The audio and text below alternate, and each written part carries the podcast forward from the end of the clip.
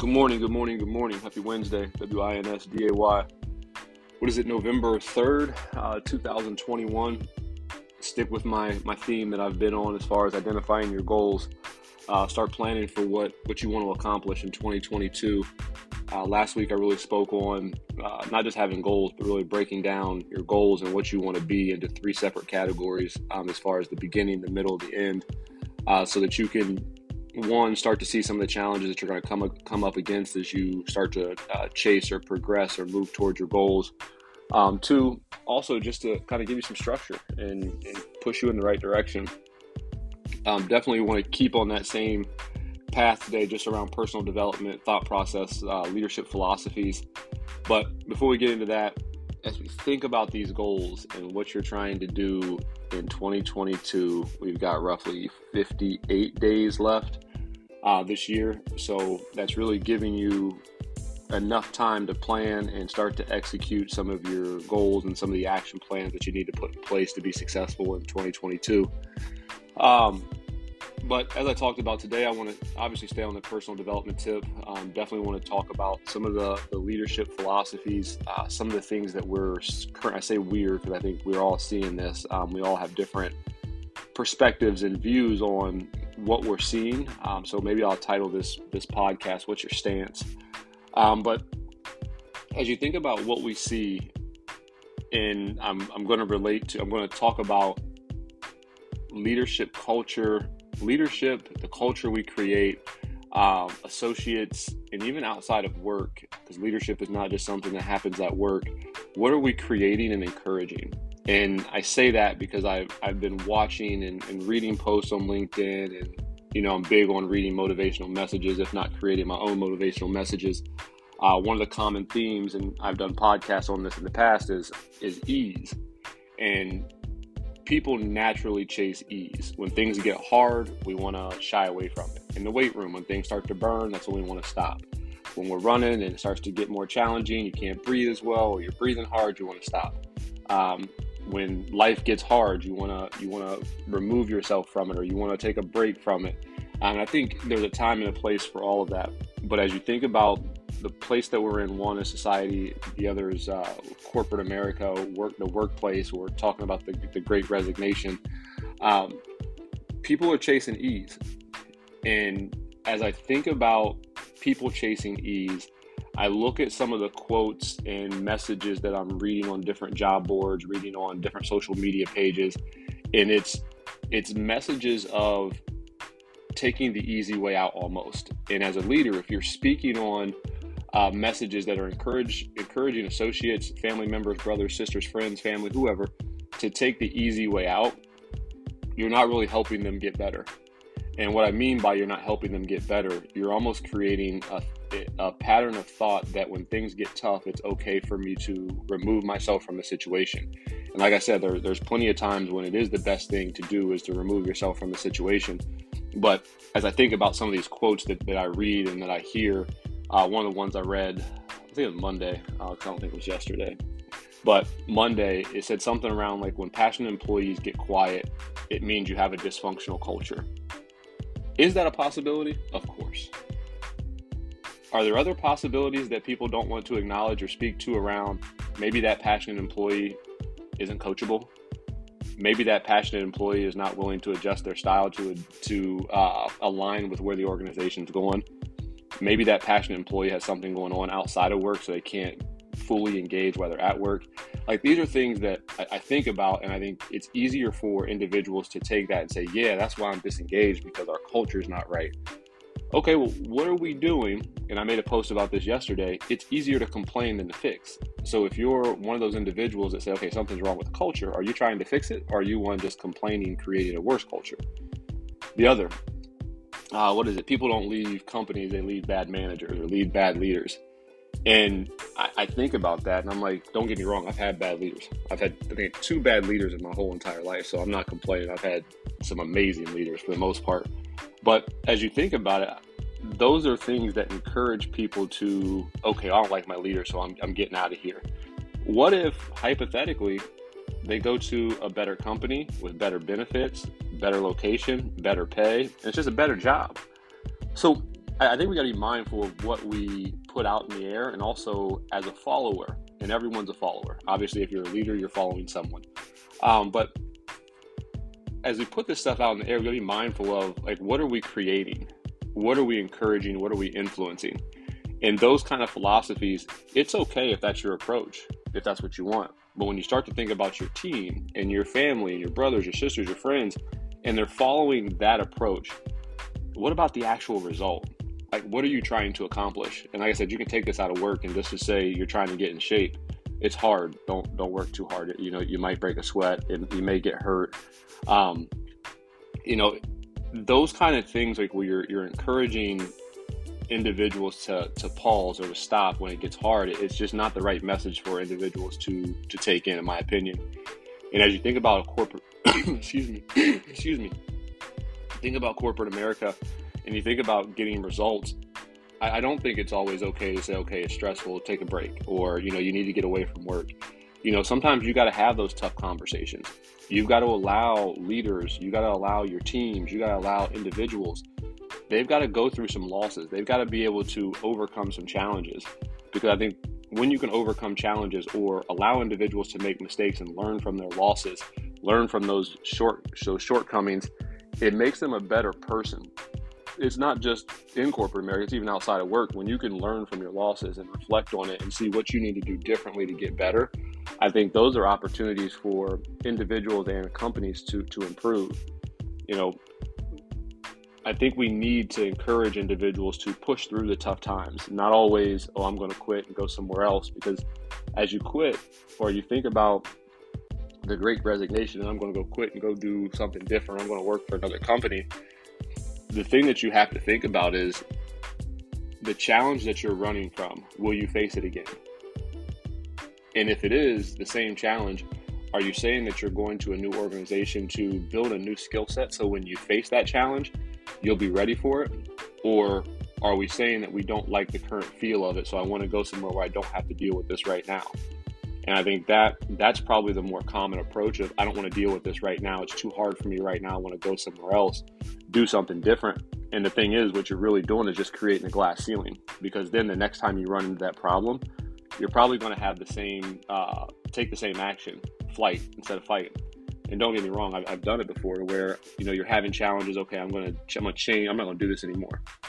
Well, guess what? You're going to see that challenge, whether it's in the exact same field, the exact same industry, the exact same relationship, a different relationship, a different workout.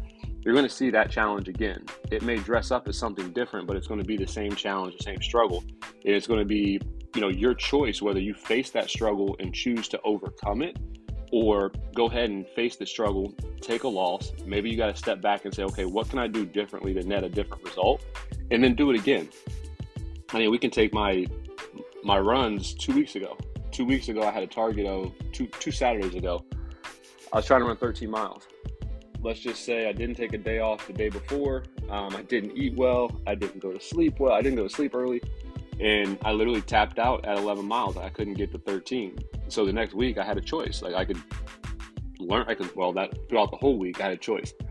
I could eat differently, make sure I took Friday off, drink a lot of water the day before, not go out the day before, and then run the race, or I could do the exact same thing, see if I can get a different result, or I could just not run it.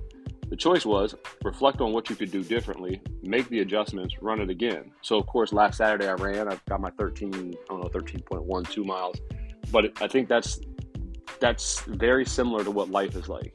Are you willing to take a loss or maybe not meet expectations? Reflect on what you could have done differently, not someone else. Don't point the finger. There's no blame. Are you willing to reflect on what you could have done differently to net you a better result? And as you take that that approach of what you could have done differently and put it into corporate America or put it into your work environment, individuals have to be willing to work on their, their own skill set. If you're not willing to work on your own skill set, you can't get upset if your leaders or your peers are pushing you to do better. Because as individuals work on their individual skill set, that starts to make the team better. And when you see more and more people working on their skill set, not just showing up to work, it starts to be contagious to where it's more of a, a competitive environment. And I know some people, I'm not competitive, Alonzo. Cool, you don't have to be. Compete with yourself. Like, you should want more out of yourself than anyone's going to ask of you. And I think that's where back to that philosophy of if you're pushing ease of, you know, it's hard, take a break. Um, you know, you don't have to.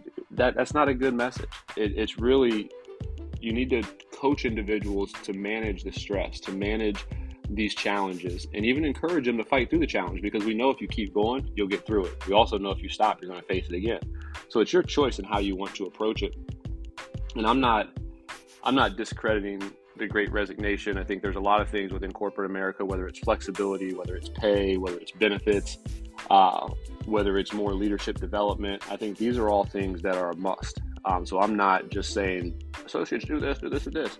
Leadership development for me, I think that's one of the things that I've been very consistent about over the last, I don't know, seven, eight years. And when I think about leadership development and my philosophy and how I want individuals to approach not just work but life, I think you're you're you're, you're one person. you can fake that you're something else, but when you're faking it, when you start to feel a little bit of stress or a little bit of pressure, your real self comes out. And we know with stress and pressure, it does one of two things. It either busts pipes or it makes a diamond.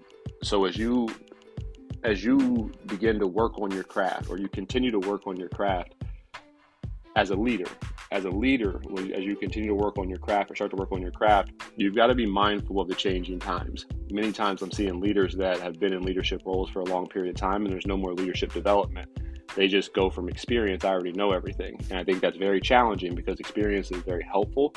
But at the same time, if you're not staying up with the times and you're not working on your craft still, just like anything else, leadership changes. There's some core principles and values that you should have with leaders or with leadership, but as it comes to your associates and how they work and things that they need, that's where you become lost or not unable to um, connect with your your teams because you're not focused on the development. You're focused on what you've already learned. And once you stop learning, I think you need to stop leading. So, as a, as a leader, I'm encouraging you to cons- consistently work on your craft.